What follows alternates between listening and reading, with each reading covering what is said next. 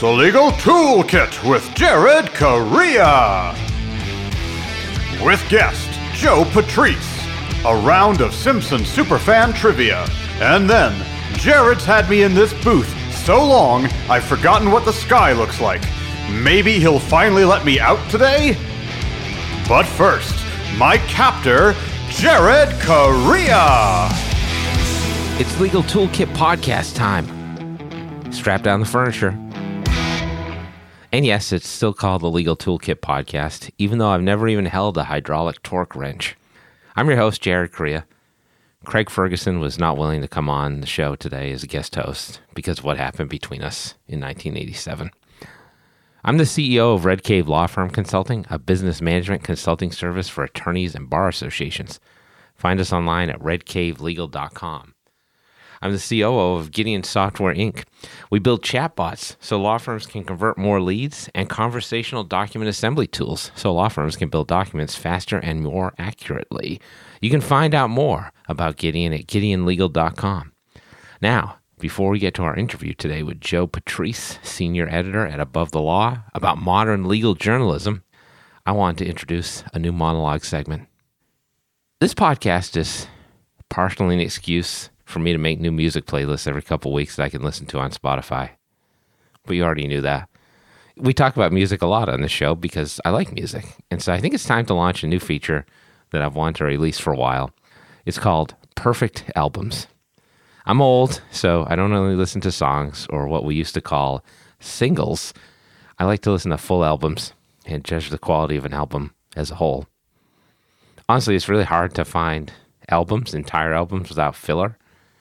Most albums, uh, even the universally acclaimed ones, have bad songs. So I'm always on the lookout for the perfect album, an album that has no bad songs. Now, this is, of course, a matter of taste.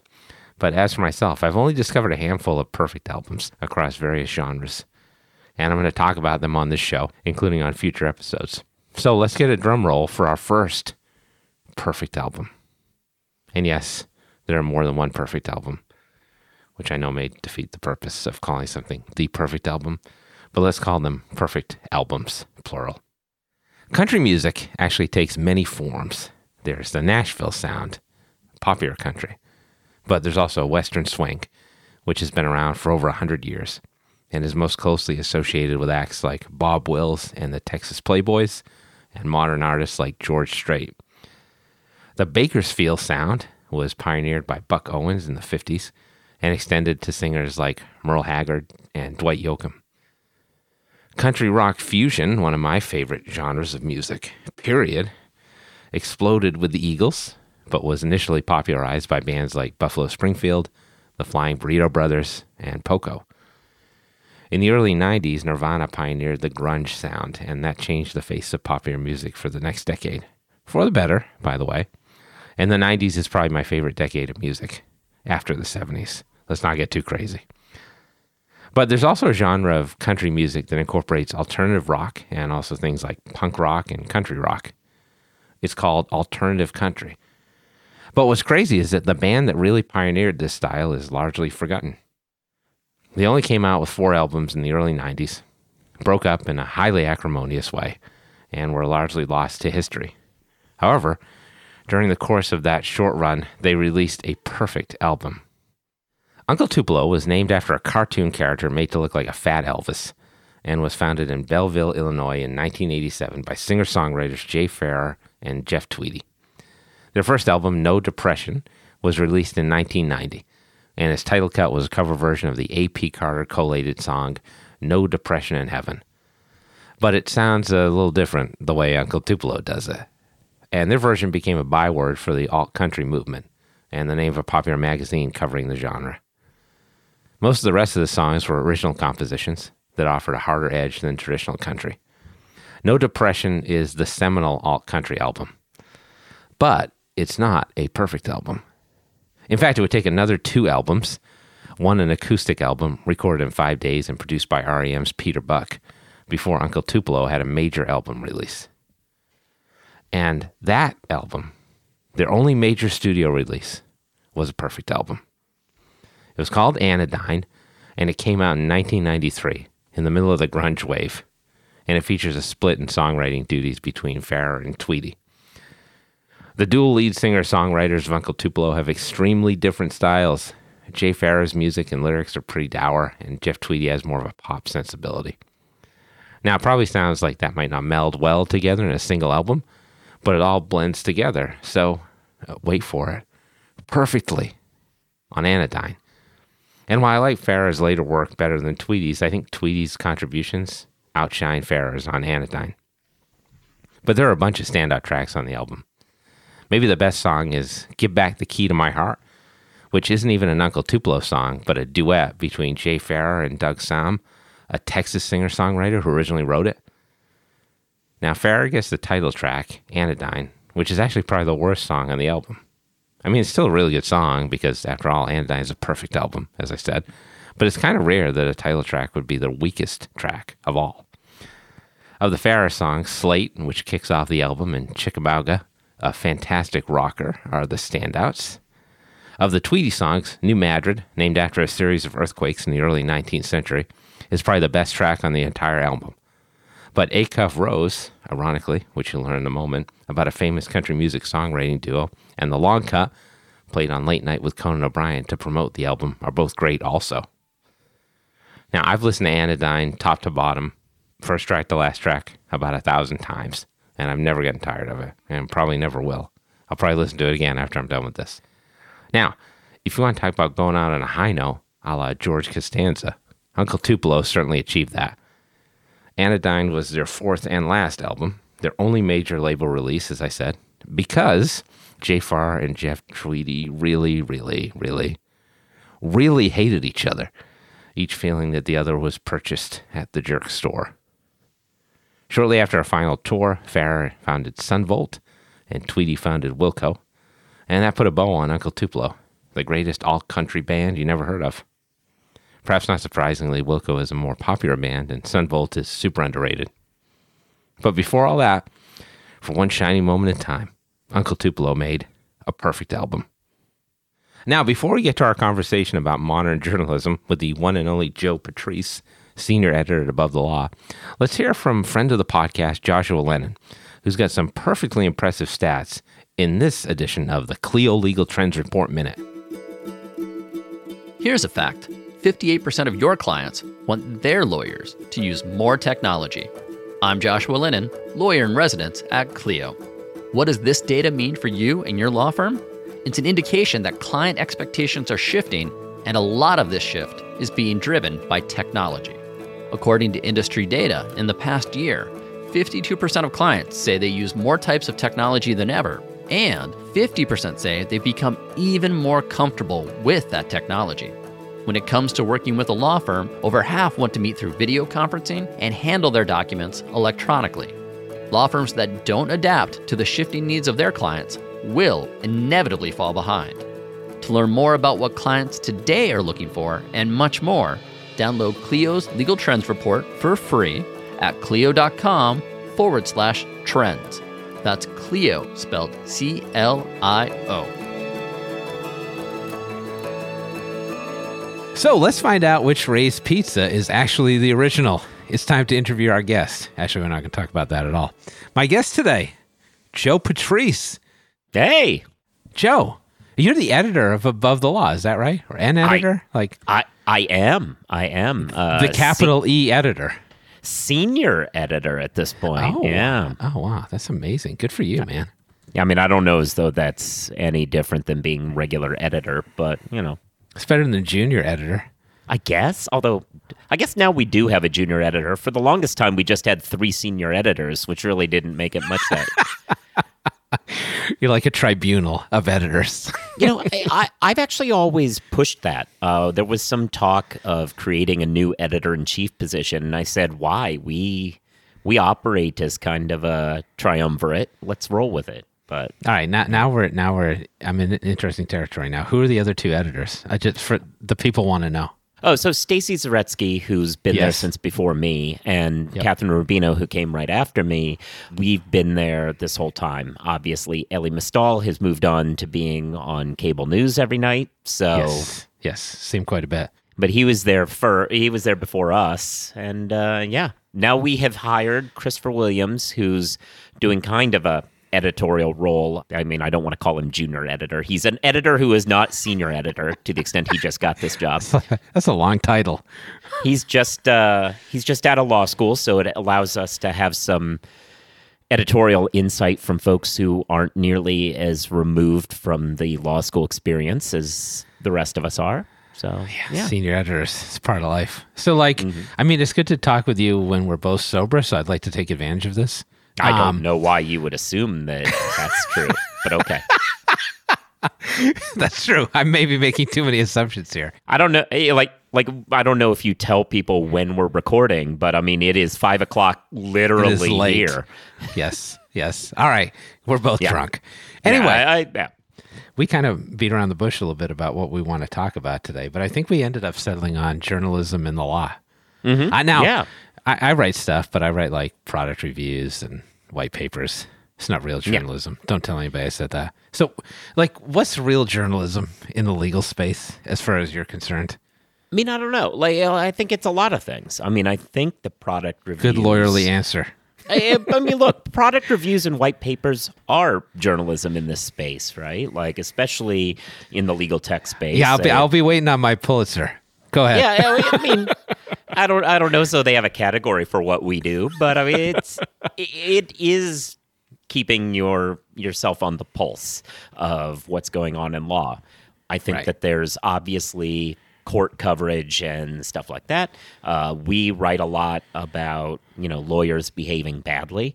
Uh, you know, like uh, people getting sanctioned in funny ways. Law firm horror story.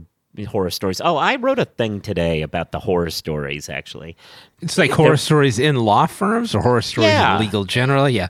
Yeah, I mean you, these folks who are mistreated, who you know, I, I was at the printers when my water broke, and the partner said I couldn't leave. You know that sort of thing.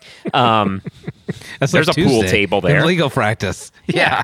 but yeah, I, I'm not writing a story about this, but Bloomberg was. Uh, Bloomberg was writing a story about horror stories, and they asked for some insights on Reddit, uh, which was their first mistake. Uh, and because if you're looking for people to be helpful, the first place to go is obviously Reddit.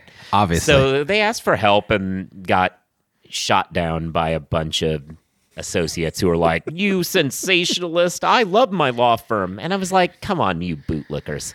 Like, yeah, what, what's when did associates become so obsequious? Like, I I liked my law firms too, but come on." Like, I understood that there were still screamers in the practice, and there were still bad managers, and that it was Yeah. worth having these stories. And it's not all about your experience. If you're having a great experience in law, great. But these stories aren't about sensationalism and clickbait. They're about helping the profession get better by exposing that people still suck in it sometimes.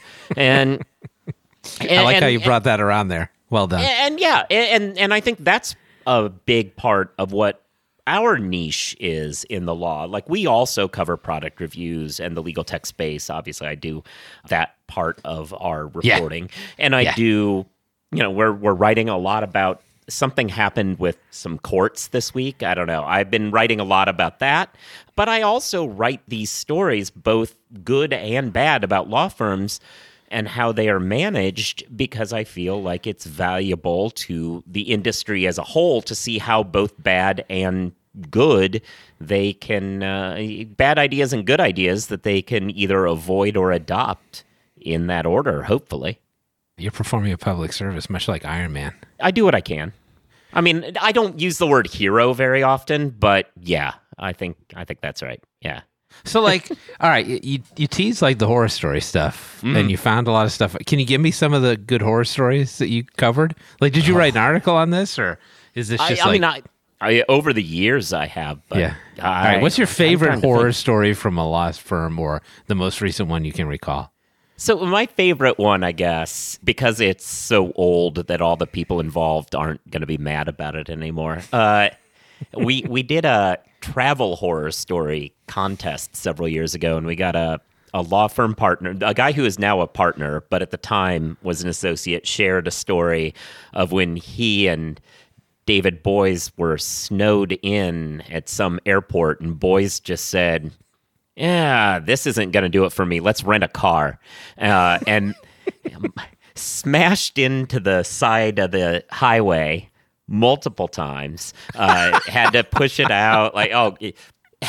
And the way the story ends is that after multiple crashes on the way back to New York, they just dropped the keys with the youngest associate and said, "Now return the car. And the youngest associate had to drive the car up, you know, smashed in on both sides, tires scraping. Uh, yeah, so that story. And I, I, heard that story from the guy who is now a partner who was involved, mm. and that was a great travel horror story. Years later, I had the opportunity to chat with David Boies, and I brought it up, and he went, Oh, I remember that night. And I said, "Oh, so was it any different than this guy's remembering it?" And he said, "Nope, that's pretty much it. That's pretty much exactly what we did. We crashed, and because I demanded to be back in the office in the mornings, so we crashed. Got to get to work, man. Got to get those billables in. I mean, I get it. Yeah. So we talked about horror stories. We talked about mm-hmm. journalism. I want to spend the last few minutes we have here. I want to talk a little bit about politics, which is a subject I often avoid. Okay. I, I hate politicians on both sides of the aisle, okay. Democrats and Republicans. But there's some news that came down today uh, as we're recording this, or in the past couple days, which is that Salmon P. Chase is stepping down no, from the yeah. Supreme Court. Do I have that right? Or uh, I don't think so. Uh, from what I understand, is something about Judge Steve Harvey. I think that possibly. his show, yeah, no. So yeah, Stephen Breyer is retiring, which I think a lot of people expected. And I don't think a lot of people expected the announcement midterm. I think yeah. we all expected it last term, but yeah, he will be stepping down as soon as the term ends. His exact words are when the term ends, assuming I have a successor confirmed, which is, you know, great fine print, you know. Right, right. Very lawyerly thing to do. So yeah, that's a hot topic. It is. There's a ton of political topics right now. Mm-hmm. COVID is a political thing. So yeah. The thing I want to ask you is not about those stories, your opinion on that necessarily, okay. but like how do you try to cover something like that as a legal journalist in a way that's kind of fair and balanced? Well, I have no interest in fair and balanced. That said, oh, so you don't try? Okay, go ahead. I mean, look, um, I'm fairly I, and this makes me very stereotypical. So I didn't come at this job from the journalism route. I was an attorney for 11 years uh, yeah, then sorry. got into this yeah no exactly i mean i i've recovered mostly but having come at it from that perspective i therefore have an answer to a question that i think any real journalist would say that is the most hackneyed you know, expected answer and they would right. be rightly shamed for it. But since I came at it for, as a lawyer, I feel I can say it. I very much influenced by Hunter S. Thompson as far as how I go about reporting. Oh, and oh, sure. He was very vocal, like, objective journalism, that is not what I'm here for. My job is to have a perspective and tell a story from that perspective. So I have no real concern about the fair and balanced part. But there is an interesting bit about how to write about these subjects. And I actually yeah. had an, it's interesting you asked this question today because a large part of my day was helping our you know our newest editor chris like the junior on, editor. Yeah. Yes. Work on a story because it was a story that spun out of the breyer retirement but he was writing it very straight up the gut here's the newsy sort of yeah. story. And what i said was look nobody cares what above the law thinks about that you know, like eh, because because if you wanted to hear this particular angle, somebody's going to read the Washington Post for that or Slate for that or something like that. The angle that is us is the angle that intersects with Georgetown Law School or well, yeah. Georgetown Law Center because they can't be a law school because that would be too normal.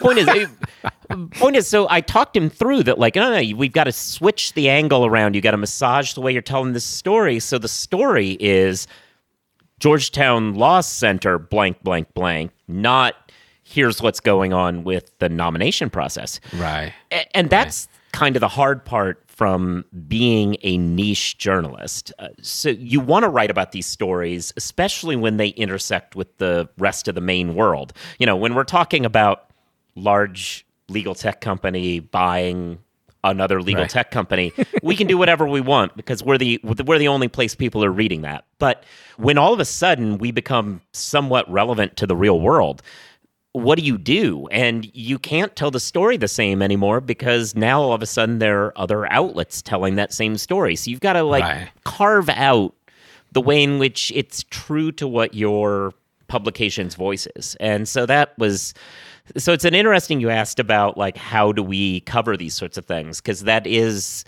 that is something I'd never thought of until I had to kind of work him through Mm-hmm. how to fix and edit up the story. But it is yeah, it's Well, we hit you on the thing. right day. That's yeah, good. exactly. No, great day. Right. I said I had one more question. I lied. Go for it. Last question. One for the aggregators. Mm-hmm. Is like objective journalism even a thing anymore? Does anybody try to do that? Do you think? I mean, I think I think people try. Okay. I would. I don't really like it. Uh, I feel as though purely objective journalism, as a concept, is a noble pursuit, and like a lot of noble pursuits, is very easily hacked. Uh, If you uh, eh, like in i mean we've talked about eh, as a society these issues like the climate change one where 99% of scientists say one thing 1% say the other well we've got to have both of them i like Right, but that's right. that's indicative of the problem with trying to have objective journalism under the rules promulgated by a million and one journalism schools. When you try to do that without recognizing, being open about what your biases and perspectives are, and telling the story from that perspective, and giving the audience the ability to navigate it with those understandings, you end up in a situation where somebody can easily just hack you by saying, well, you don't have my guy on. You've got to have the other side of the story. And it's like, well, you're Right. outnumbered 99 to 1. But they will do that. And that's the problem with purely objective. so glad I just watched Don't Look Up. Um, Yeah. Well, there you go. Yeah, exactly. This is fun. I'll tell people we had no idea what we were going to talk about until we came We on didn't. the show. And I thought that went pretty well. Yeah, Will you come back for the last segment? sure. Awesome. We'll take one final sponsor break so you can hear more about what our sponsors can do for your law practice. Then stay tuned as always for the rump roast. It's even more supple than the roast beast.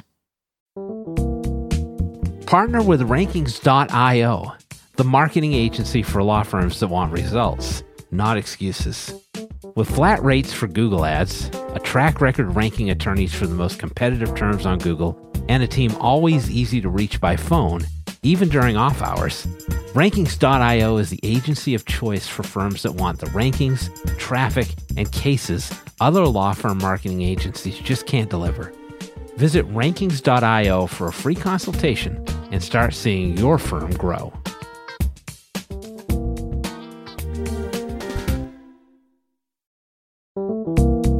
Simplify. With Cosmolex, the only fully integrated practice management solution. Everything you need, accessible anywhere. Trust and general accounting is built in, so you don't need QuickBooks. Cosmolex's Money Finder reminds you to bill for work you put into client matters so you don't leak money. That's messy.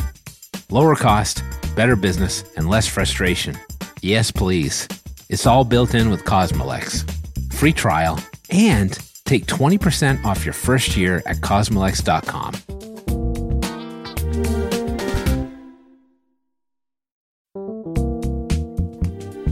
Contract automation isn't a trend, it's a strategic imperative. Though big players in the e-sign world will make you believe implementing it will cost you big bucks and more than a few headaches, it doesn't have to be that way.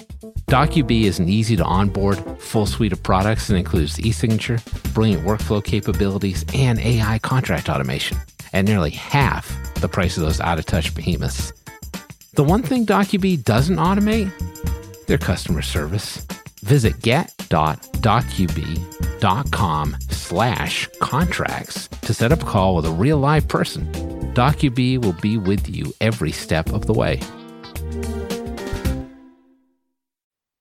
Welcome, everybody, to the rear end of the Legal Toolkit. That's right. It's the rump roast. It's a grab bag of short form topics, all of my choosing. Why do I get to pick? Because I'm the host. So, Joe, as you may know, and you may be hearing about this for the first time, I usually use this segment as an excuse to harangue and embarrass my guests. But Sounds today great. I'm feeling, yeah, it's awesome actually. But today I'm feeling more like a masochist than a sadist. So I'm going to turn the tables. As Austin Powers might say, allow myself to reintroduce myself. You get to quiz me. Okay. So I view you as a Simpsons expert, the Simpsons television show. We've talked about this a number of times. You are like, would I be embarrassing or offending you if I called you a Simpsons super fan? I do enjoy The Simpsons quite a bit. I, I like a lot of people. I kind of dropped off, you know, at this point a couple decades ago, which Oh meant that I was yeah. a super fan for more than a decade um, Right. at this point. But yeah, but yeah, those early years, eh, I very much took a lot of lessons about comedy and entertainment from them. I mean, The Simpsons have been on for like, what, 30, 40 years? So Christmas of '89 was the first uh, episode, the Christmas special. Uh, they had been on Tracey Ullman's show before that, Right. But December '89, so yeah. So my son is 10 and he's watched all the seasons on Oh, wow. Disney. Like he's watched all the seasons. And I don't know, like he doesn't necessarily see the divergence in quality that you would see if you were watching it in real time. So it's really interesting. And he's like, "Oh, the animation is better now." but all the jokes like go over his head. Fair enough. All right, so I want you to ask me the hardest Simpsons trivia questions you can think of, and I, I want to see how I do. So I'm putting myself in the rump roast seat. So hit me, and we'll get through as many as we can in like the next four or five minutes. So I'll- ask the first one, and then I'll tell a story. So the first Great. one I'd ask is Milhouse's dad, Kirk. Where did he go to college? Oh shit, this is not going to. All right, where did he go to college? I bet he went to like a college where they play lacrosse because he's like a lacrosse guy. He did. Right? Um, he did play lacrosse. uh, I'm gonna say um, Syracuse. No, so it's a fake college. It's uh, he went to Oh. Gudger, Gudger College. Cut your and- college. and this brings me to the story. Once, uh, when you say I'm a super fan, I'm like, I enjoy it, but I am nowhere near the level of some of these real trivia people. And I got asked by another friend to go to a Simpsons trivia competition once. And I was like, okay. And I went and I was hanging around and looking. And after the first question, this guy was like, you got it right. Oh man, we're gonna do great. And I was like, no, we're gonna get killed.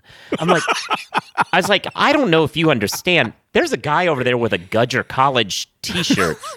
that's that's a one-off joke from one episode. It's been in others since, but it, at the time, one episode, I was like, and he has a shirt. We're gonna we're gonna die, and we did. We, we we were pretty bad. Uh, okay, so And now I know why my check to the Gudger College Endowment Fund Yeah. never cashed. Thank you for Yeah. clearing that up. So Bart tried to set up Edna Krabappel with a boyfriend. Uh, it wasn't a real person. It was somebody that uh, she was. It was catfishing before catfishing, I guess. uh, who was Bart's made-up boyfriend for Edna? Oh my God. There are two potential answers. One was what was the name of this fictitious boyfriend. The other one I was going to go with is there was a picture for that fictitious boyfriend and who was the picture of. Either is acceptable. All right, I'm gonna I'm gonna go with the picture. Okay. Mario Lopez. It was Gordie Howe. Oh, I uh, you know what? I actually legend. remember that. Yes. Yeah. I remember that episode. What was the name that Bart gave him? He named him Woodrow because he looked up and saw a picture of Woodrow Wilson and just rolled with it. This is going well so far. I think Yeah. I'm over 2. Everybody who's been on this segment before is now like, fuck that guy. All right, you got any more trivia questions for me? So, so, uh, back to college, I guess. Oh no, actually, let's do a let's do a maybe easier one. I don't know. Okay. Uh, oh, good, good. That's what I need. back back to our favorite character Kirk there. Yes. What was the music single he recorded in an attempt to get his wife back? Is this an original composition? It was, yeah. Oh my God. I don't know. I don't want Milhouse to grow up without a dad. Why are you asking me so many Milhouse questions? You're killing me. I don't know. Like for some reason, I just have those two. But yeah, uh, it was. Can I borrow a feeling? Uh, can you lend me a? Can you lend me a mug of love? Uh, yeah. Wait, was the actual title? Can can you? Can I borrow me a feeling? Yeah. Uh, parentheses. Can you lend me a mug of no, love? No, that or was just the one of second line of the just Okay. second line of the lyrics. I'm doing horribly. I want people to know I can I can take it as well as I can dish it out. Go ahead. All right, legal question. Yes. Bart ate a jagged metal crusty O once and hired Lionel Hutz to sue. Managed to win, however, didn't get very much for it because of the high legal fees of the team that that Lionel put together. One of which was Albert Dershman, uh, who was very much a person who I know hates me. Uh, what what was Albert Dershman's skill that he brought to the table? Uh, DNA analysis. He can hold five billiard balls in his mouth at once, was what they had him do, which is That's about. a skill in the courtroom, right? I mean, at this point, that's about all I'd trust the person he's based on to do. But yeah, All right, we probably don't want to go into that anymore because there may I be defamation claims in play. But trusting that's a that's pure opinion that I wouldn't trust him. That- that's that's not a that's not a defamation. thing. lawyer, journalist. Okay, so well, let's do one more. You got one more for me, and then we'll finish up. Oh, yeah. Um, what sci-fi movie was converted into a musical that the Simpson family went Oh, to see? I think I know this one. Planet of Uh, the Apes. there we go. I was Dr. trying to come up with something that you could get so we'd end on yes. a high note. There Thank we go. you for pitying me, Doctor Zaius. Doctor Zaius. I remember that. I hate every chimp I see from chimpan A to chimpanzee. Yeah. My brother loves that episode. So, Patrick, if you're listening, you saved me here. Uh, that was fun. Thanks for coming on, Joe. I had a great yeah, no time. problem. Awesome. Yeah. All right, take it easy, man. We'll do it again All right. sometime. Yep, absolutely. Talk to you later. If you want to find out more about Joe Patrice and Above the Law, visit abovethelaw.com. Now, for those of you listening in Coxsackie, New York, perverts, we've got a new Spotify playlist that only about six people, uh, one of whom is not Neil Young, by the way, are going to care about. The best of Uncle Tupelo and his various offshoots. Unfortunately, I can't let Evan out quite yet, but he knows that. To get out, he simply needs to put the lotion in the basket. Honestly, it's not that hard. That'll do it for another episode of Legal Toolkit podcast. This is Jared Correia reminding you that Froot Loops are all the same flavor.